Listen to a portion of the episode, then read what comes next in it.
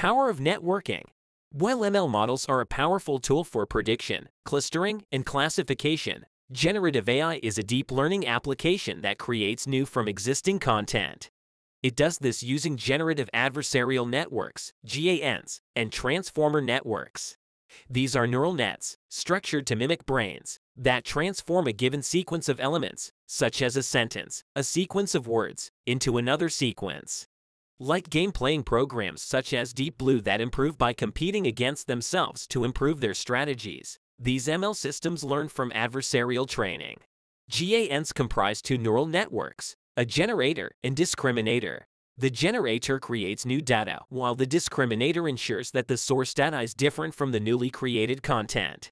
Generative AI's potential applications are legion.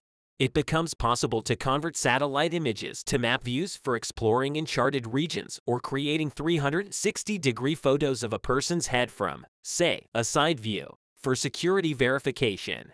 In the movie industry, weather and light conditions can be transformed, and actors' voices and faces cloned, synthesized, and lip-sync with little effort, even when restoring artifacts.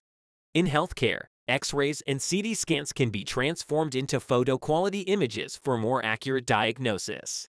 Various AI-powered writing models are being touted for creating marketing content, from emails, social media posts, and website product descriptions to blogs and articles.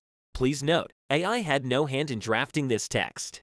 Text-to-image translation is another generative tool, which is raising ethical issues as well as eyebrows. The pioneering DALL-E system was developed using the GPT, Generative Pre-trained Transformer, language models of OpenAI. It learned how to swap pixels for text by analyzing 400 million images with text captions scraped from the internet. The even more realistic and high-resolution DALL-E 2 is now in beta. Meanwhile, the version offered by Research Lab, Midjourney, has illustrated the front covers of established publications such as The Atlantic and Economist.